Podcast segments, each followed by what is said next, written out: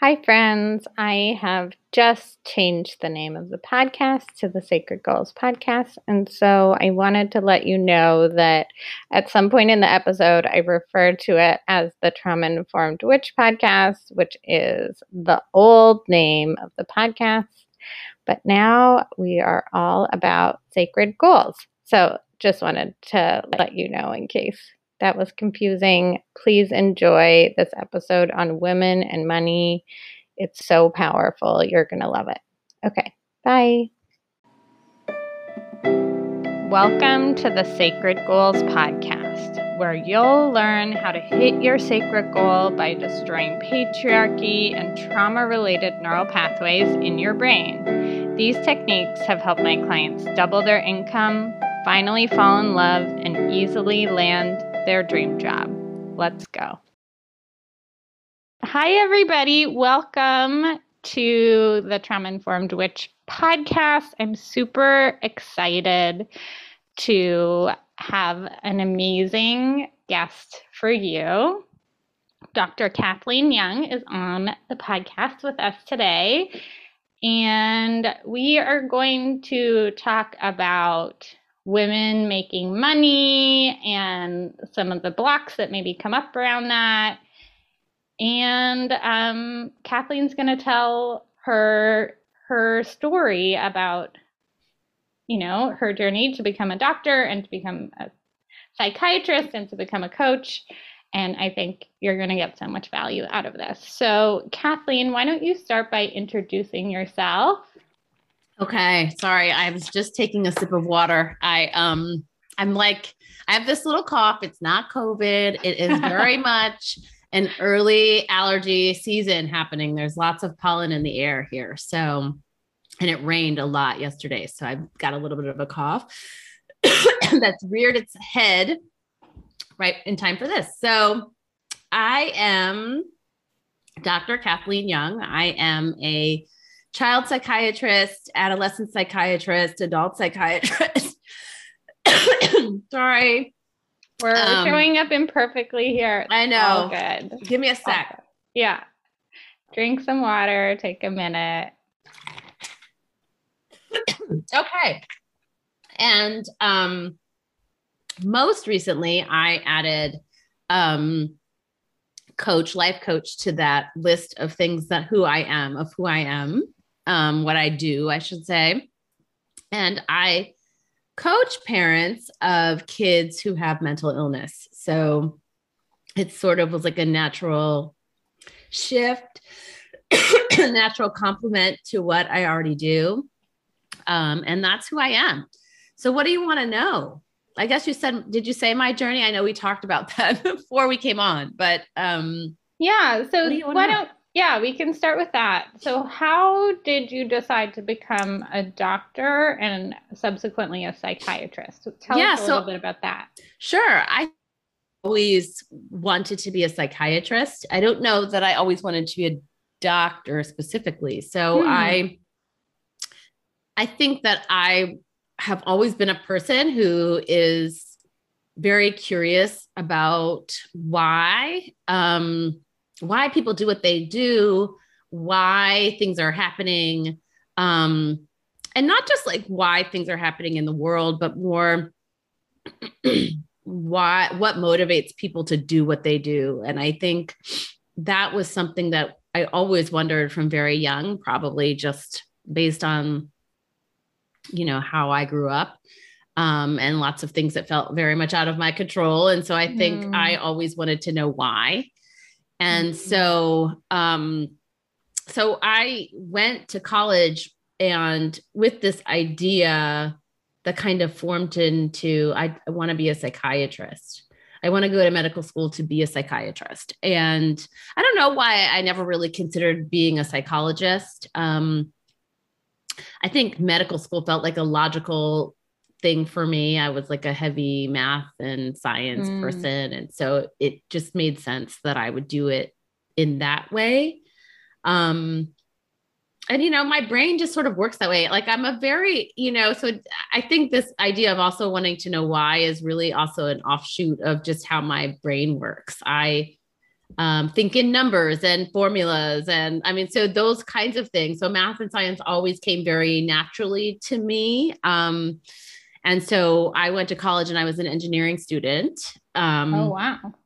Yeah, and I didn't intend to be. I kind of like backed into that too. I feel like there's just, it's sort of like that's not always my plan. And then it's like, okay, this is your plan. So I got there and I really was like overwhelmed by the liberal arts curriculum and what I was going to take. And I was like, I don't really want to do this. And then um, there were a lot of engineering students in my classes because they're like the core classes um, a lot of the pre med classes and the engineering core classes are similar. So I, um, so it was sort of a natural thing that I transitioned into the engineering school where I went to college and, um, and I did like a, a dual major in biomedical engineering because like I think at that point, like 60% of the people who majored in biomedical engineering ended up going off to medical school. So it seemed like sort of a natural thing. And then I added on uh, electrical engineering. I don't remember why, but I just did. And so um, it was a pretty common like double major at that mm-hmm. time. Mm-hmm. And um, I really liked a lot of the um, electrical engineering classes. So it was like a good, it was a really um, natural fit for me and um, I had I was pet, paired up with a mentor who was also a psychiatrist. Um, when I was in sort of pre med, you get we got mm-hmm. if you wanted to, you got paired up with a mentor, and I was like, yeah, this is what I want to do. And so I there I was. I took a year off in between college and med school, and I like worked as a you know everybody works as a consultant i feel like after college. It was like i was a consultant and then i went to med school. And um while i was at med school you know eh, those first two years were like really well year and a half um just a lot of like dense heavy duty learning and then you start to rotate through like all the specialties. And um, and that's really when people start to decide what they want to do. Ooh, i need to i somehow need to silence this. Um anyway um so that my slack thing isn't going on. Um anyway hopefully i can do that. Um anyway so i so I started to rotate through like all the specialties and I liked everything. I mean, I think I just liked being with people and I liked um, taking care of people and I liked learning. Um, learning by doing more so than like the classroom stuff. I really liked rotating through all the specialties. And so I liked everything. And I could have been a pediatrician or an mm. adolescent medicine or really liked like so many things. I loved surgery. There were just lots of things that I liked, but I always kept coming back to psychiatry. I really loved it. And, you know, a lot of people have their their feelings about psychiatry when they rotate through it. They don't understand it, blah blah blah. But I just loved it. So mm. so that was kind of like even though I liked everything, I always kind of came back to psychiatry. And then, you know, I just took a whole bunch of like electives and other experiences in it. And that was kind of the rest was history after that. And so that's how I got to be a psychiatrist. You know, that and then like a million years of training after that. So right. Right. Mm-hmm. Yeah. And um so even when you were an engineer, you already had your sights set on mm-hmm. med school and psychiatry. Mm-hmm. Yeah. Yeah. yeah. So, uh huh. And then what was it like when you started to practice? Did you love it right away? Did you specialize in children and adolescents right away? Like what was that part of your yeah, journey? I mean, like? I think I think that um you know, as with anything, like I I so I did a residency and then um I decided to do child and so then I had to do a fellowship in child and adolescent psychiatry. Um, and I mean, just much like anything else, like, you know, I had my reasons for it and then I, then I did it and I liked it. But I, so I decided I would do child and adolescent psychiatry, um, it was twofold. One, because I really love working with adolescents a lot. Most people don't like they don't like parenting their adolescents. They don't mm. like adolescents, Teens, or at least it's yeah. not. I shouldn't say that. It's their least. It's it's a challenge. It can be a challenging time. Um, mm-hmm. mm-hmm. and it was a challenging time for me. So I felt very much like I could relate to adolescents, and mm. I really enjoyed working with them. But if I'm really honest, and I think this is sort of like um, you know, um, I don't know what a word I'm looking for, but I think it's it sort of in line with what we're doing here today. Is I also knew that um, there was a shortage of child and adolescent psychiatrists, and it felt like very much a way to make sure that I would always be marketable and I would always have a job. I mean, I think at that time in the in the US, I don't remember the numbers. It was probably like there were like 7,000 child psychiatrists. It was some low number, but there really like there is a shortage of, of child and adolescent psychiatrists in the US and probably like worldwide, but I would, I really know more about the United States. And, um, and so there was that job security piece to it. I was like, well, I'll always have a job it'll be easier to find a job. And those were the things that were on my mind. You know, I didn't come from, you know, I came from a working class family. I don't have like in, inheritance. Like my parents were not helping me out. Oh, my mom mm. would help me out a little bit financially, but it wasn't really like I could just, you know, she wasn't fully supporting me financially. I had, um, I, I was very fortunate. I got a lot of um, financial aid for for med school. So I did graduate with some debt, but not like, not, I mean, what probably would seem like a lot to many people, but where compared to what the average is now, I think I had about a hundred thousand, a hundred thousand dollars of, of debt um, after med school, which is like, is on the much lower end than it is now. Mm. So, mm-hmm. um, so, you know, I, I, I knew I had to have a job that was going to pay for me to live. So, and pay off my debt and like have a nice lifestyle. I put my life on hold, you know, until I was in my 30s and I I wanted to be able to have a good lifestyle. So, I mean, that was the other part of it. I mean, that's why, you know, that's the other piece of it. Yes, we go into medicine because we want to help people and I very much love working with people, but the job security and, you know, um and income was a factor when I considered what I wanted to do. So, mm-hmm that's kind of how I got here. And then I did, I ended up doing, I mean, it's sort of in line with us. I did another fellowship, which was like year long after in forensic psychiatry.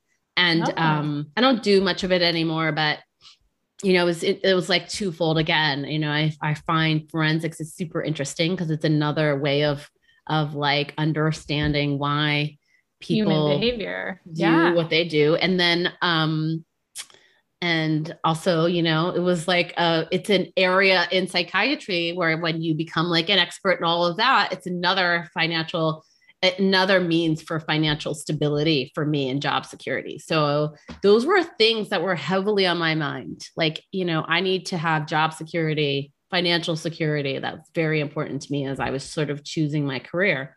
And in a career that i've always wanted to do i didn't go into psychiatry because i wanted to be a millionaire. That's not the thing but i um so it's a job i really really love but i also wanted to make sure i had a job that paid mm-hmm. well. Yeah. and that i could kind of count on that for my career and not have to worry about it. Yeah. Yeah that makes sense. Mm-hmm. and uh, another question that comes up to, for me because we met we met in the sovereign business mastermind which is this mastermind that kind of has like a spiritual layer to it. Mm-hmm. I want to just ask, what are your what are your spiritual beliefs, if any? It just like it sounds like just your story sounds like there aren't any so far, and I'm just curious: is that true, or is that just not hasn't been a part of the story? Yeah, I mean, I think it's not really part of the story. Um, you know, I think that the other thing that that drew me um more specifically to psychiatry is that I've always had a very strong intuition about people and whether that's mm. spiritual or whatever, but it's something that's not mm. so heavily based on like um, research and, you know, research based mm. um, care as much. And, and that, that's not to say that there isn't sort of an art to other areas of medicine. But I think in particular, eh, because there's so much we don't know about the brain and there's so much unknown you know psychiatry in particular is an art i mean there is a i don't see myself as an artist or creative at all but when i really think about it like that's kind of it and i think that i do it is a specialty that allows me to to to kind of heavily rely on my intuition as well like sometimes i just sit with a person and they have a feeling about what i think will help them and and I'm honest with people. Like, like any if if anybody I've ever worked with was listening to this, they would know I say that sometimes. Sometimes I, I will say like I don't have any other reason other than like this is just a feeling I'm having with you right now that I think mm. this is what we mm. should do. I mean, I usually have like some reasons for it. It isn't just like you know pure magic, right.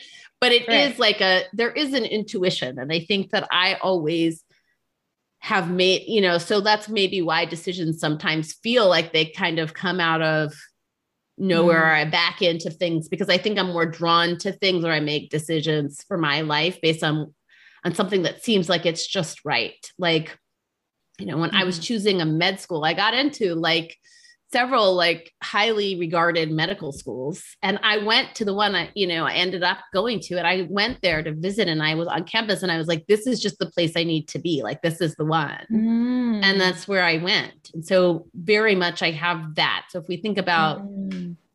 from a um so i do feel like that i mean it's it's a, it's a less well formed idea of spirituality but i do think about that. I always think that the, I have some kind of intuition or knowing sometimes that, mm-hmm.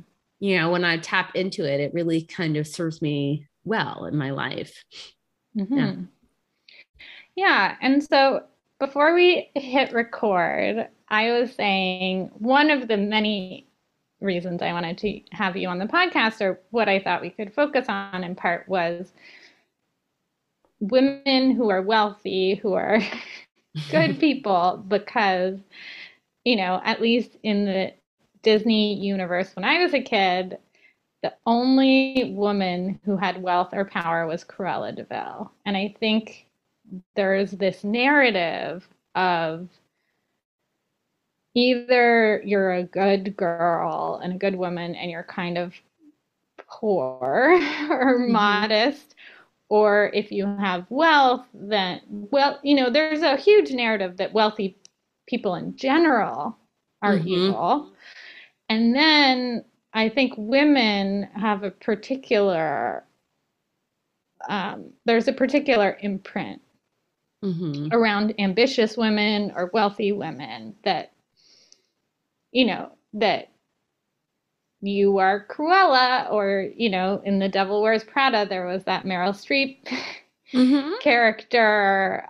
Um, and I even notice, like, in myself sometimes, I recently noticed Stacey Boehman, who's a another life coach who's quite wealthy. She did an episode about buying a, a second Audi. Mm-hmm. And I my automatic thought was like, who does she think she is? Isn't it bad for the environment? Shouldn't she be a better steward of her money? Like all of these thoughts. And then I realized like there are some men who are wealthy that have a lot of cars who I do not have any of those thoughts about. I'm yeah. just like, oh, he loves cars and he worked hard for his money. So of course he has a bunch of like not Stacey has two. These guys have like 10 or whatever.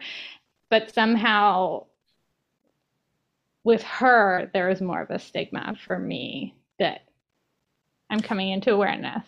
About. Yeah. And I think that that is, um, yeah, I mean, I have such a long history of, of like my or I have such a like um, I don't know what the like checkered or whatever the word is history with money. You know, I I have this sort of love hate relationship with it, but I do think that um, you know, like I said, I'm very clear. Like I have chosen certain I've made certain career choices because I wanted to know that I would always have money. And I know like you can never know for sure, but I was very, you know, there there was their statistics. Yeah, it's heavily influenced by this um you know, by the possibility of choosing something that um, would be more secure, would, would that there would always be a need for um, that I would be able to find a job if I really needed one always. And so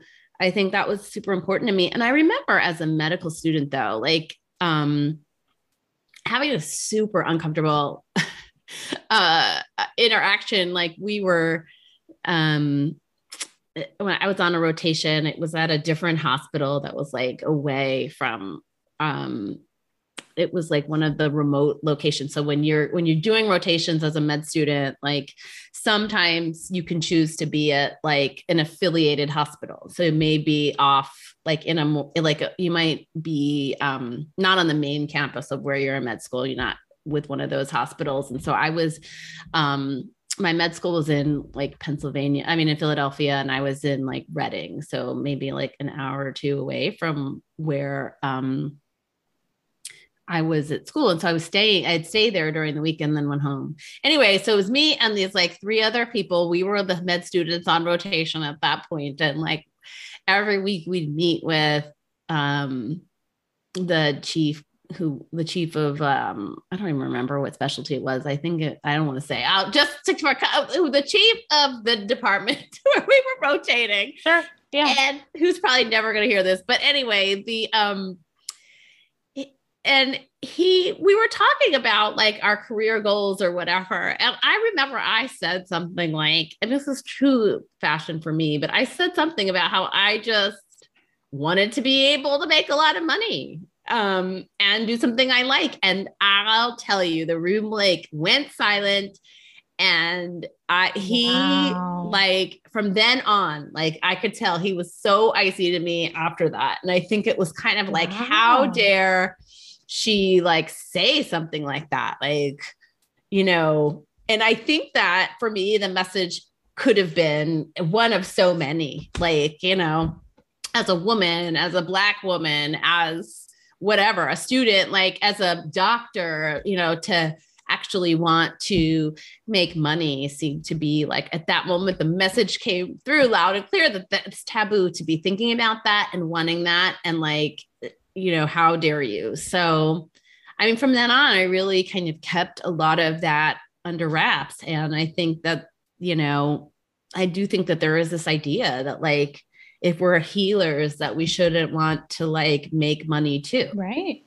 Right. Yeah. yeah I think that's a huge narrative.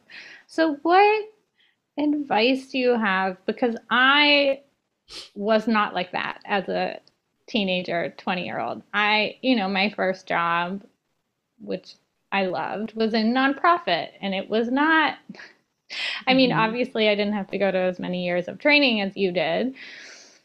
Um, but I, I, I think it took me longer to get into a place where I was okay with want, like, with okay with wanting to build wealth. And, you know, even it was maybe a year ago or two years ago, I heard someone on a podcast say, like,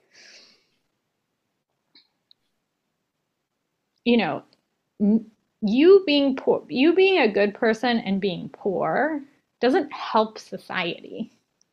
It doesn't mm-hmm. like make the money that you don't make doesn't automatically go to like the most marginalized groups.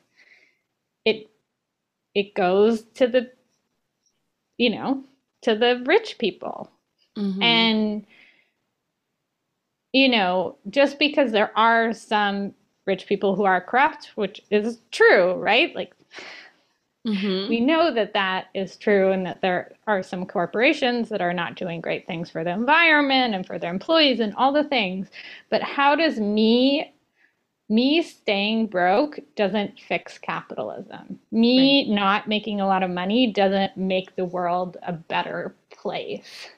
And so that was like that was like a mind, you know, bursting a bubble in my brain. But so if there's someone who didn't have this natural inclination which you had which was like i want to do what i like and what i'm interested in and also i want to make money what advice would you have for those people. For people who are like who are not like me. people who are not like you.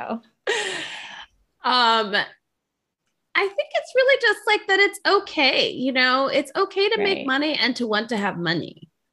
You know, yeah. and I still struggle with this now, you know, like asking to be paid um for my services and you know um and rec- you know recognizing that like men in my field or who are like even among my you know in the, my area you know where and i say in my area because you know the cost of medical care is different you know depending right. on where you are mm-hmm. and so mm-hmm.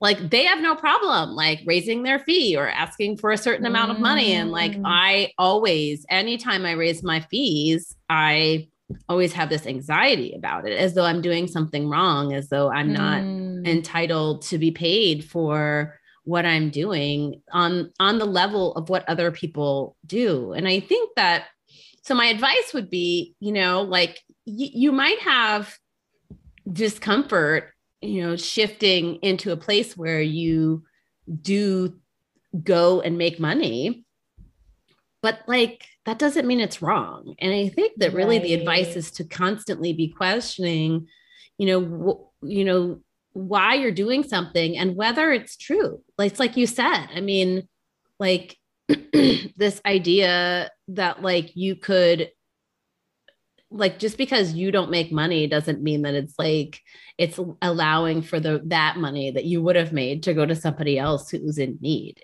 In fact it just doesn't work that way. And so my advice would be really to like like do what you love and also believe that it's okay to get paid for it. Yeah. That's what i think.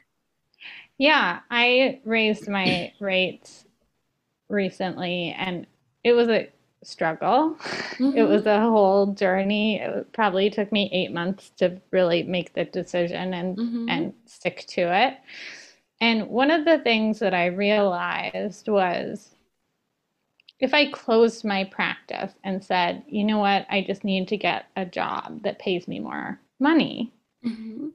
that I think my clients or people around, like, I think people would have been sympathetic to that and said, mm-hmm. we support you, we understand. But somehow, me raising my rates felt like, oh, well, you can't do it that way. It's okay if you go get a corporate job. but but in my brain for whatever reason, if you want to make more money doing what you do, that well, and I think that really it's what you're saying. Like if you go get a corporate job, then somebody else decides that it's right. okay for you to make more money, right? It's not right. you deciding. And I think that really just understanding that you don't need other people's approval you know you can there are good people who make money and i think that that's really what i've had to do is just continue to question you know why i don't believe that i that people i should make as much money as somebody else for for doing the same work right um yeah and i think it particularly for women it's so important um to secure your financial future. It really is, in my opinion. I mean, I know that's just my thought about it, but if somebody brought up to me, I don't know who it was, how like, you know, like women, older women. Oh, I because I was watching some kind of documentary on Netflix about homelessness, but I don't even know how I went down this rabbit hole. But it and, and the thing it was good, and then it just ended, and I was like, wait, I want to know the rest of the story, but but anyway, I was talking about it to a friend and she said, like, you know, it's and it's and it's more likely to be women who are like homeless, older women who are homeless and have no money. And I think that's just because we have been taught to believe that that it's wrong for us to want money, to think about money, to understand money, you know, to talk about it. Yeah. Talk about it with people and that like how dare you? Yeah, um, ask your friends how much they're making. Yeah. Any of that. It's just like not it's not something you talk about and do. And yeah. so then, you know, people end up later in life having not known anything about it and and in a situation that is not where they want to be. So yeah. that's my advice is like, you know, talk about it. There you go. Yeah. Talk about it, think about it, plan for it. Like, and it's Yeah. okay. Yeah, ask and think- questions if you don't if you haven't been talking about it and you don't know a lot about it, it's okay. It's safe to ask questions that might Mhm. even seem like quote unquote dumb. You know, maybe you have a friend who you know is good with money that you can chat with and pick their brain, you know. Mm-hmm. Yeah. I love that advice. Yeah, and I do think it's like also paying attention to um you know your thoughts about other women and their money because Yes. that's going to uncover beliefs that you don't even realize you have um about yourself and your uh, ability or or giving yourself permission to make money. And i so i think you know like when you're talking about Stacey and her cars you know just like noticing like you're wanting to judge this person. Um i think about that a lot too. It's like i think you know when i when people talk about money a lot and i get really uncomfortable and um judgy about it i'm like oh that's because i have these beliefs that you're not supposed to talk about money Yeah. you know or you're not supposed to like or that people who have money are just um bad people but that's how they're portrayed in in the media we're taught to believe that about people Yeah. Yeah. And it's like,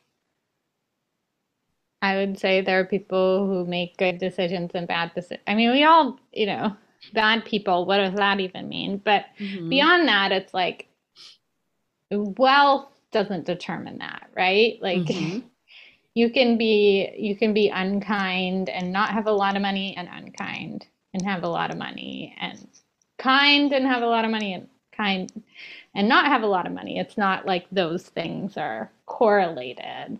yeah And I've heard that like money just shows more of who you are. You can just kind of mm-hmm. li- you know, like it doesn't change you. It just you become more visible often. hmm And your traits, whatever they are, kind or unkind. yeah and i think also like you know i i can find myself judging people for how they spend money and i think sometimes it's because i have those desires too but i'm but i was taught to believe i shouldn't have them Right. And so I think then I go and judge other people like that, like, how dare they want to like buy, you know, whatever it is they want to buy a $20,000 purse or like something like that. I'm like, oh my gosh, like that's terrible. But I think that, you know, one of the things that I was taught about money is that, and, and this isn't necessarily specific to women, but I think it is in some ways that, you know, I shouldn't waste money or that like Right. that I should save money. Right. You're not going to be able to earn more. Or, like, there's this unconscious thing women are taught, even in women's magazines. It's like, first of all, women's magazines rarely talk about money. And then when they do, it's ki- clipping coupons and borrowing money from Mhm. parents. It's never negotiating a raise or, you know, that kind of thing. It's never about making money whenever we're talked to about it. It's like, how do you save the little amount of money you're going to have? Because that's Yeah, and like- lot in life. And I think also sometimes women um are portrayed as, you know, like not being sensible about money and Right, they just the want to spend it on yeah. Yeah. Yep. They just want to spend it on clothes and shoes and like all these things that they don't need. And so I think that that's like, so when I see that, I'm like, why are they spending money on all these things that they don't need? Or that, like, you know, if, if they're not the ones earning the money, that they're a gold digger or that they just don't care about people. They just want to like have, um, you know, they just want to have all these things. And so they're materialistic or whatever. So I think there's all of these judgments that we have and we're taught to have about people and spending money. Yeah, there was actually a study done on, I can't remember, it's like compulsive buying disorder or something like Mhm. basically shopaholicism. Mhm. um, and uh, comparing women and men, and it's basically the same rate. There's no difference in the what they buy. Sometimes with guys, it's more likely to be like a car, car related mm-hmm.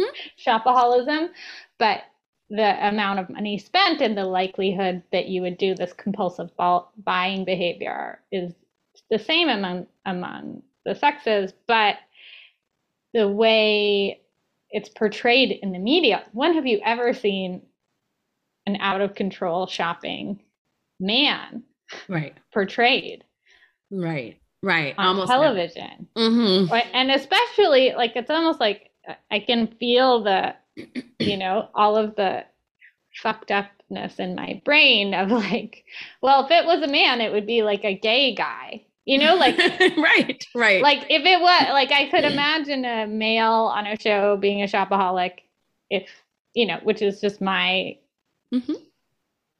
stereotypes about people's sexuality um and and that was not that was not like what the study concluded it was like no men and women are basically the same mm-hmm. so yeah there is so much that we're kind of fighting against mm-hmm. to feel good about ourselves and feel good about earning money and spending money mm-hmm. yeah. as women because it's like we're supposed to be bad at earning it and then good at spending it in frivolous ways. Yeah yeah and i think that um you know i very much felt those messages um and i also you know i also you know the other thing i think why i was always wanted to make sure that i had job security is also though because as a woman i think i very much felt that like i was not going to be a woman who like didn't have money or was relying on somebody else to provide for me right so it's like the way that you use that to your advantage mm-hmm was that it motivated you. Mm-hmm. Knowing that, yeah, you wanted to be an independent woman that could, you know, get a divorce if you needed to or mm-hmm. if you mm-hmm. wanted to and be okay. Mm-hmm. And, and, still, be, be able okay. to support yourself. Yeah. Yeah. Yeah. Okay, I have one more question for you. Why okay. do people do what they do? I think that's such an interesting motivation. And I'm like, what did you learn? You've been doing this uh, for a while now. So you I mean, look, what motivates people, I think um I, some people would argue it always comes back to like um um what was it? Money and I mean, I think it's mm-hmm. like power and mm-hmm, mm-hmm. and you know, even like money and sex feed into wanting power, like that most mm-hmm. people want to feel that way. I mean, I think like in a very, I mean, look, what motivates people, those are like, are, are like at our core, what motivates us. But I think it's just, it's so different for different people. But I think like we all just really want to belong and, um, and feel accepted. Mm-hmm. And, mm-hmm you know, I think I just really like everybody's got a different story. And so it kind of starts there. I think it like, I, I, always joke that it always comes back to your parents, but it really kind of does, right? Like we, our, our relationships with our parents are our first relationships. And mm-hmm. that forms the basis of how we learn how to be in relationship with people and with ourselves. And so there's so much of it that like, really comes out of how that time period went, your childhood really does form this foundation for like what motivates you in certain situations under the like umbrella of our basic motivations which are to eat right to, to live mm-hmm. and um and to procreate but i really even think like the urge to procreate is probably like lower down than it may have been like 100 years ago or 200 years ago um, mm-hmm. there's more drives around i think you know survival and um, power i think motivates yeah. a lot of people yeah. yeah and i i think i think oprah said that like she's interviewed like everyone, right? She's interviewed like people in prison and she's interviewed like Michelle and Barack Obama mm-hmm. and mm-hmm. royalty and you know mm-hmm. she's interviewed everybody and she said one of the things that everybody says at the end of the interview is like was that okay mm-hmm. am i okay mm-hmm. so i think when you're saying like acceptance and belonging and connection mm-hmm. it's like yeah i mean huge piece of it it is i mean i think and and it starts with really wanting the approval of your parents like kids really and no parents sometimes raise an eyebrow to this when i say it but i'm like your kids really don't want to disappoint you and sometimes right. it doesn't feel that way but right. underneath whatever is going on that's really at the core of it sometimes they feel like they can't get your attention if they aren't misbehaving but i think really they want your approval like that is that is like at all of our built cores. in mm-hmm. yeah yeah 100% that's yeah. it. Yeah. Yeah. Yeah. That's interesting. Mm-hmm. And if you look at it from that way, how do you want to respond? Yeah. Yeah. the yelling or whatever behavior is happening. Yeah. So go okay. make money. Pardon? Like go out and make money. yes.